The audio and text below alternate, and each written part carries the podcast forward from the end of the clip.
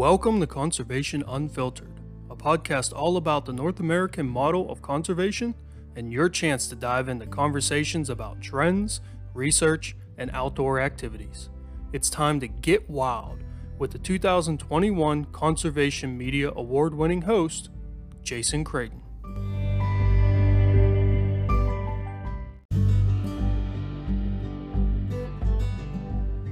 So much of the lead in the U.S. now is recycled. So you could do things like stable isotope analysis to match up, the lead that was found with the eagle to the lead that was found in the bullet. But that gets hard because, that bullet may have been tire weights or something earlier on. So there have been a lot of studies that have sort of tried to match us up now. So it really is, looking at camera studies with eagle scavenging carcasses. There have been some isotope studies. It really boils down to, it looks like it's ammunition as the primary cause. Welcome back to the Conservation Unfiltered podcast presented by Conserve the Wild. I'm your host, Jason Creighton, and this is episode number 126, Lead Toxicity in Eagles. Now, this week I'm going to be talking with Dr. Kristen Schuler about the impact of lead toxicity in eagles and other scavenging birds. Dr. Schuler is the co-director of the Cornell Wildlife Health Lab and a former Pennsylvania native, so we have that going for us. During the conversation, we're going to learn how scavenging birds are exposed to lead, the side effects of lead poisoning, and if lead toxicity is causing a population-wide impact with eagles. Dr. Schuler will also detail ways to reduce our contribution to lead poisoning and why hunting with lead has been banned before.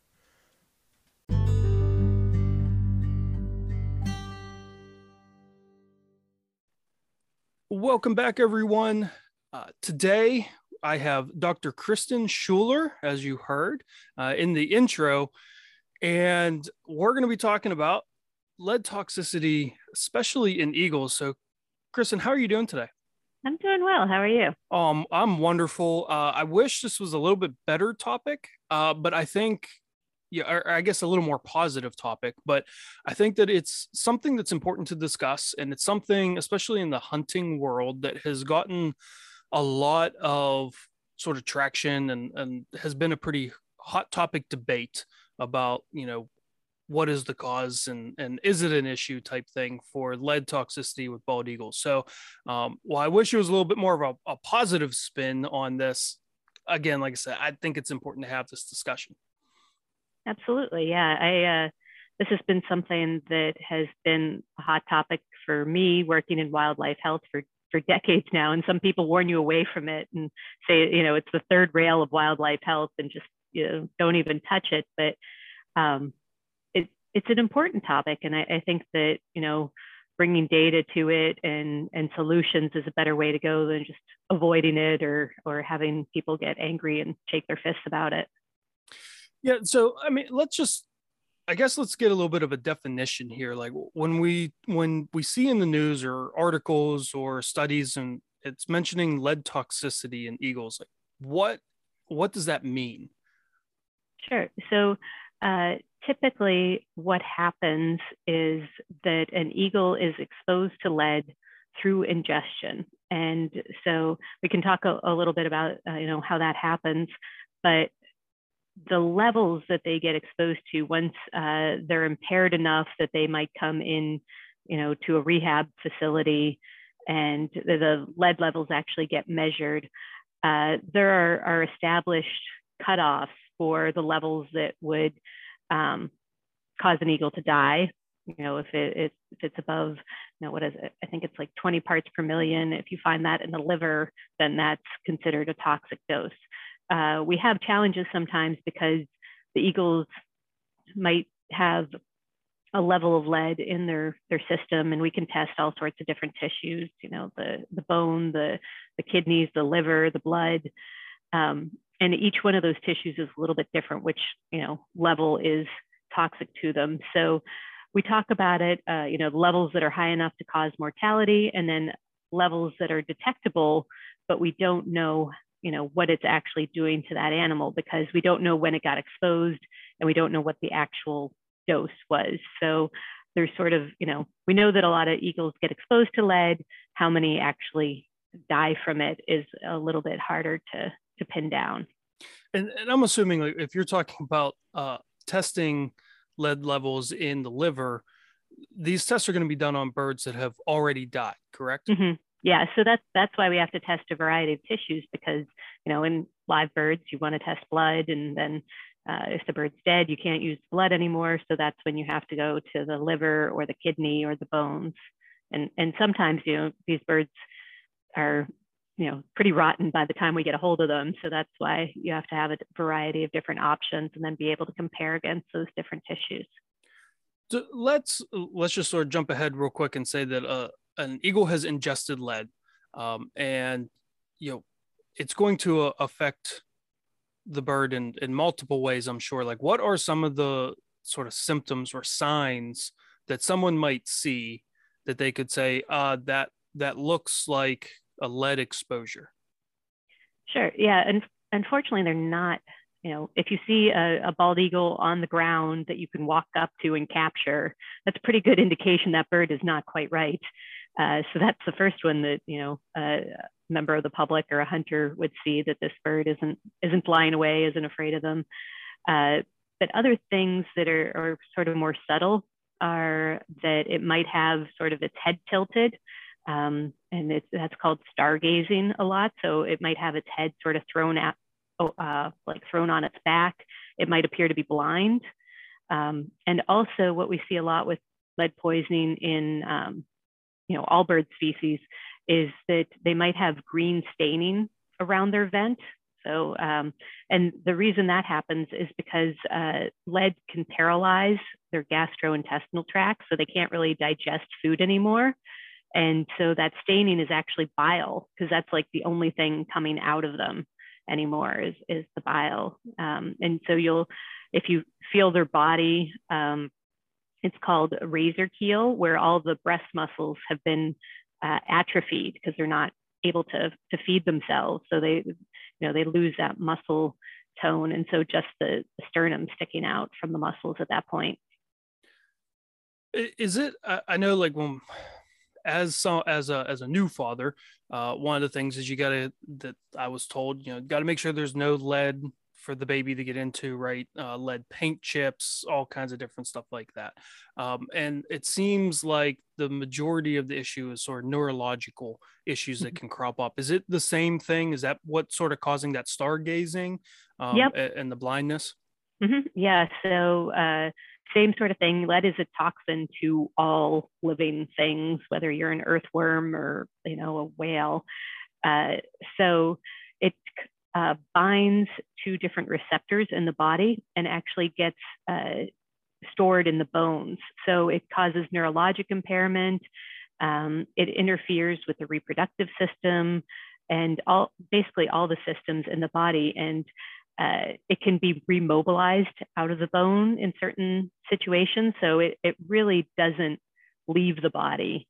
You know, it gets taken into it and sort of stored away. So it might not be actively circulating in the blood, but, you know, it's really hard for the body to eliminate it. Wow. So that sounds absolutely terrible. We talked before we started recording, and both sort of, you know, how many bald eagles there are in the lower 48. I really feel like we really want to make sure we excluded Alaska, because when I was there, the residents of Alaska basically call them garbage birds, because there's just so many of them in Alaska. So really with that lower 48, I mean, obviously I feel like everyone knows that at one point the bald eagle had extremely low numbers in the lower 48, and we have brought them back to, as we talked about, over 300,000 birds in the lower 38, which is an amazing recovery story. Is lead toxicity, is it getting to the point where we're starting to think we're having population level impacts? Yeah, I think that is the case, and I can describe that in a little bit more. I pulled up some more numbers for you. So in 1963, there were only 417 nesting pairs, and in 2019, there were over 71,000. So there's definitely a lot more birds out there. And like you said, the population has recovered, and really bald eagles are the success story for the Endangered Species Act, that they were protected through the Bald Eagle and Golden Eagle Acts and the Migratory Bird Acts. And so they've really come back, and their populations are much higher than previous decades, which is wonderful.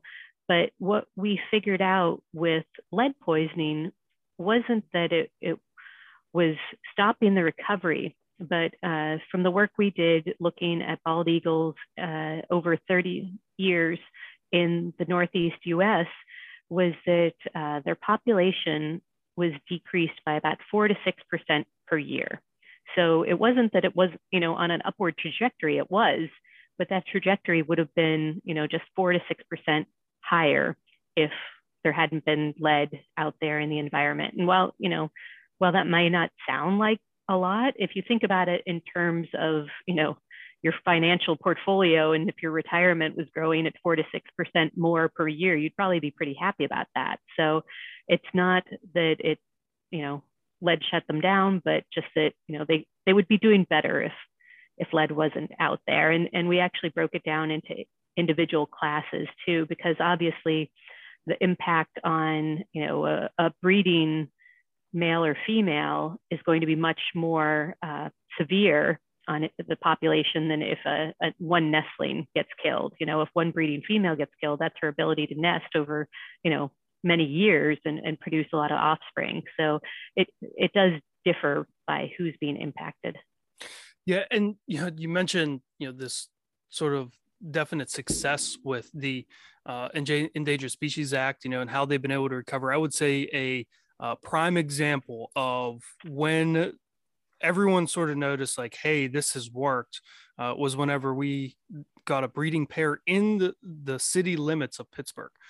There's a breeding pair at Hayes Woods, which is, it's amazing to think, you know, I mean, Pittsburgh is steel town, right? That's what it's always been known for, that and smog and just really dirty areas really from industry. And now it's clean enough that you can have a breeding pair within city limits. That's pretty amazing to me. All right. So how, you mentioned that this really is only going to affect the eagles if they ingest it. So how are these eagles getting lead into their system? Yeah. So there's several mechanisms, you know, that humans might get it through paint chips or you know, batteries, or eating lead contaminated game meat. For eagles, really, as scavengers, they are eating whatever they can find out there on the landscape. So if a hunter happens to shoot a deer and isn't able to recover that, you know, that's a really good looking meal for an eagle. Same sort of thing if you field dress a deer out in the woods, that the eagles will go after that. And, you know, but the main thing that happens when hunters are using lead ammunition, that bullet is designed to fragment on impact, to cause the most amount of damage to drop that animal quickly and have an effective kill. But with that, those lead fragments might be very, very small, you know, so small that you can't see them on a naked eye. But when you do an X-ray, they really light up sort of like a constellation. And they might travel, you know, up to 15 or more centimeters away from that wound channel. So those bullet fragments, whether we're eating, you know, the venison that might have some of that in it, or the eagles can be exposed that way. The difference is with eagles, they have a really highly acidic stomach. And so that lead really leaches out quickly and gets into their bloodstream very quickly. So even if they eat, you know, a fragment as small as a grain of rice, that they may be severely impacted by that. Yeah, I'm glad you brought that last part up, because, you know, this is something that I've looked into. And as I'm listening to you talk about, you know, these little pieces of bullet fragments can be as you said, up to 15 centimeters away from the wound chandel. I've grown up in a hunting family.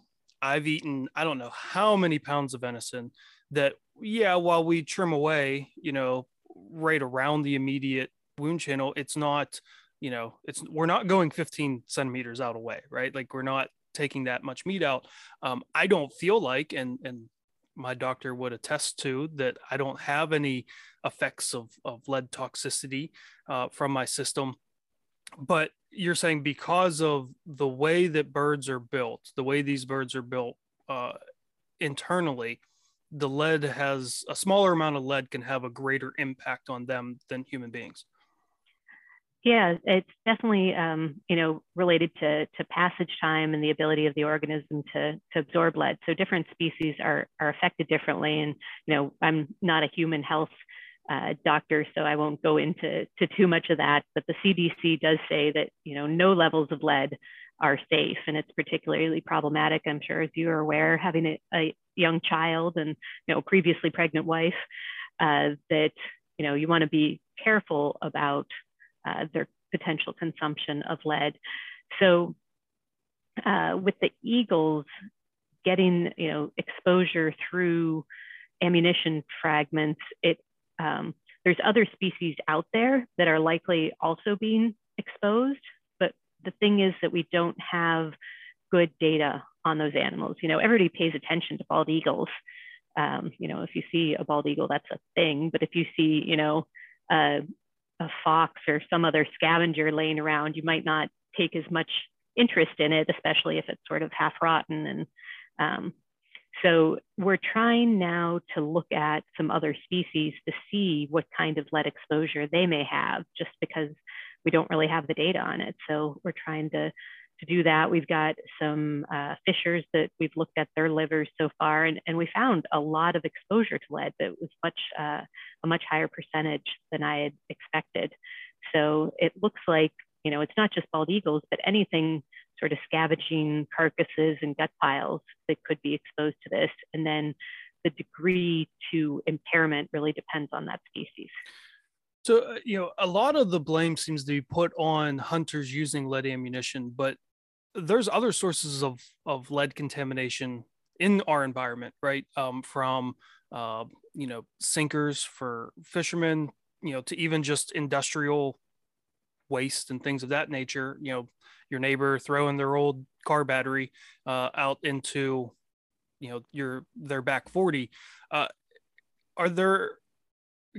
Have we been able to come up with like percentages for what causes the lead toxicity, or is it just sort of assumed that due to the scavenging nature that the lead ammunition is more than likely the main cause? Yeah, that's a really good question. And it's tricky because so much of the lead in the US now is recycled.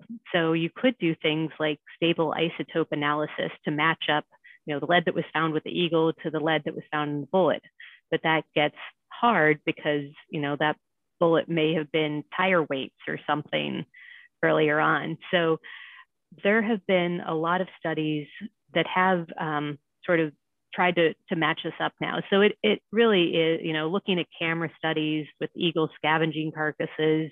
There have been some isotope studies. It really boils down to, you know, it looks like it's ammunition as the primary cause. And, you know, there's no, at least for eagles, there's no real reason why they would be, you know, eating a battery that has leached some lead. You know, it's not an attractive nuisance that an eagle would go after like, you know, a fresh pile of guts would be. So I think with that, it's not necessarily, you said, you know, hunters get blamed. I think this is more about education because it's been such a cultural thing. I mean, I grew up eating venison too for, you know, most of my meals. And it's not that, you know, we shouldn't be hunting or this is a problem. I think it's knowing that there is an issue and what you decide, you know, as your conservation ethic. You know, if for me, I hunt and I have decided that if I shoot one bullet, I wanted to kill one animal. I don't want to leave anything out there that might kill other animals that I did not intend to kill. So letting hunters know that this is an issue and having them have the ability to make that choice about what they want to use in their firearm. I mean, my husband was thrilled when I was like, listen, I want to get a new rifle. We're only going to shoot copper out of it. Like, he was like, okay, I am on board. So, you know, that might just be a tactic that you want to use to get another firearm. But anyway, you know, it's really about bringing awareness to the problem. And, you know, hunters are the original conservationists. So we want to make sure that they know about it in a very sort of not inflammatory way, you know, that nobody's, you know, laying blame here or saying you should stop hunting or doing anything of that, hey, there's this issue and did you know about it? So from the way you just phrased all that, would you be behind an actual governmental ban of lead ammunition? I don't mean to put you on the spot, right? But I mean, no, the reason why I bring it up is because there's already been a lead ban, right, in the United States. Lead shot back in 1991 for waterfowl. That was, you know, and which, I mean, at the time there were a lot of people that did not like, a lot of hunters that did not like this quote unquote governmental overreach, right? But when you sort of take a step back and you look at it, like, that makes sense, because if I'm shooting at a duck or a goose or whatever is flying by, they like water, so I'm going to be hunting over water. Whether I hit that duck or goose or not, there's going to be some lead shot that goes into the water that can then leach into the water, right? So we already, as you know, as a country, decided to ban lead shot. Now steel shot, it can only be used. So it has been done before.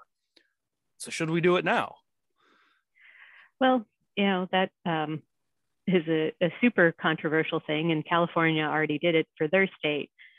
Right now, having talked to hunters, and, you know, we're doing interviews with hunter ed instructors and trying to see what the level of education is out there. And I really feel like we need to do more education before going to that level. You know, okay, maybe we say, okay, for however many years, we're really going to try to get out to hunters and let them know about this issue and try to make it a voluntary change. And I'm very hopeful that hunters will see the problem and make the changes themselves. So the regulation would be unnecessary.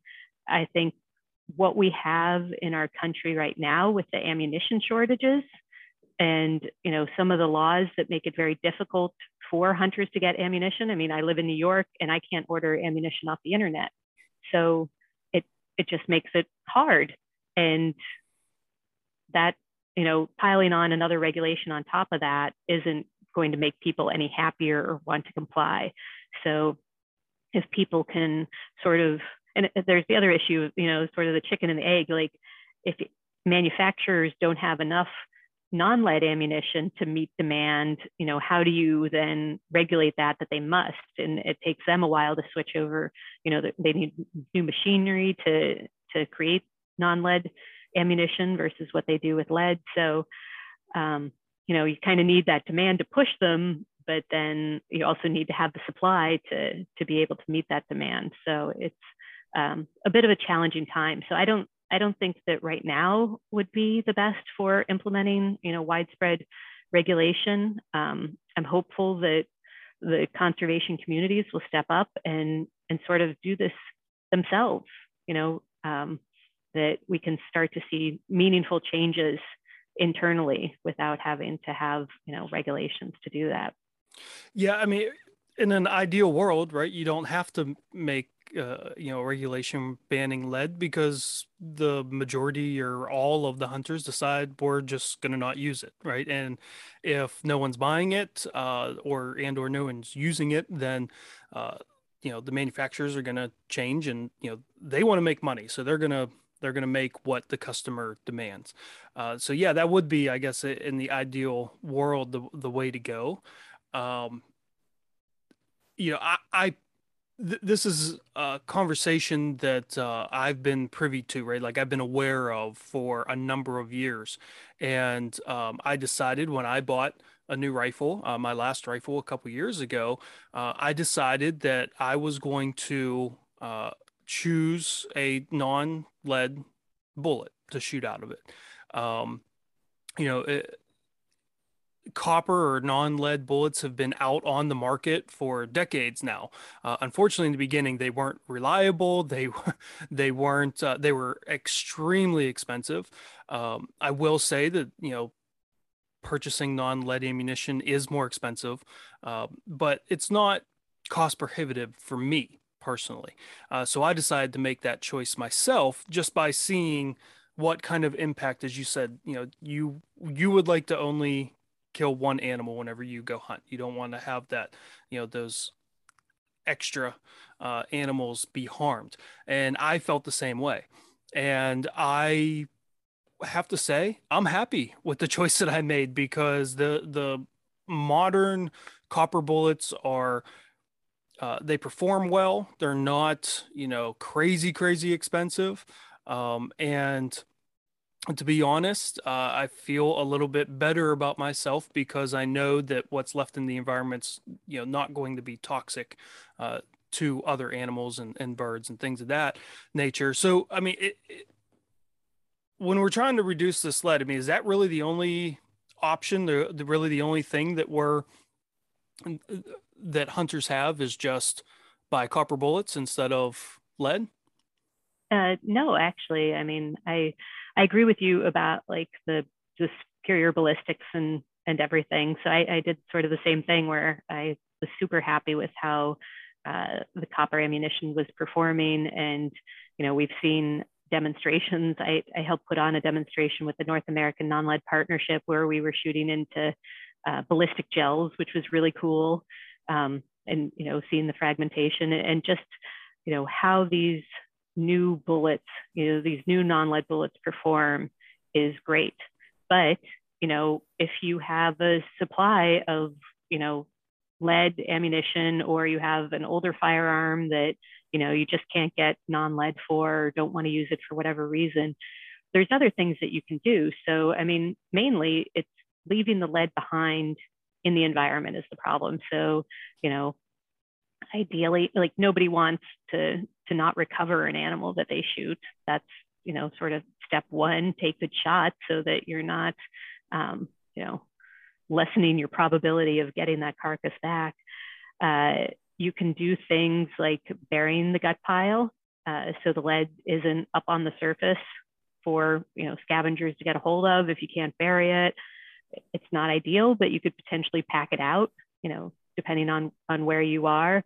There's even some programs in sort of sensitive areas where species like the California condor exist, where people would go out and get your gut pile. They have an ATV and would go and get it. So, there's a lot of programs out there where people are trying to be creative with, doing trades for non-lead ammunition with hunters to let them try out the ammo and see, how it performs. It does sometimes take trying a couple different bullets to see which ones work best. But, if you get together with a couple buddies and try things out, I mean, I swapped some bullets with a coworker of mine to see which ones work best for my firearm. And so that, makes it kind of fun to go to the range and try things out. But it's really about just getting that carcass off the landscape. So even if you're, hunting coyotes or something and you take the hide and the carcass is left behind, don't put it in the, so it ends up in the landfill. Don't just throw it out there where anything can get to it. So it's not just an all or nothing, must use non-lead ammo or there's no other options. There definitely are options. And it really just takes a hunter thinking about what he or she's doing and how they might be able to mitigate that. So if anyone's interested in learning more or trying to decide for themselves whether they want to switch to a non-lead ammunition, where could they go? What could they search for to be able to find more info? Well, I mentioned the North American Non-Lead partnership already. And I think state agencies are trying to get better information out about that. So yeah, it's still limited. There is another, oh shoot, I'm blanking on the website. There's another good, you know, you can basically type, you know, hunting with non-lead ammunition into Google, and a bunch of different resources will come up. So I'm probably not the best authority on that, but I know they exist out there. Well, Kristen, thank you for coming on and talking about this very important issue, as I'm sure everyone who's ever seen a bald eagle, especially in an area that you didn't necessarily expect to see one, it's exciting. So to be able to think that there could be even more, I think this makes a very timely and important discussion to have. Thank you. Yeah, absolutely. Happy to do it.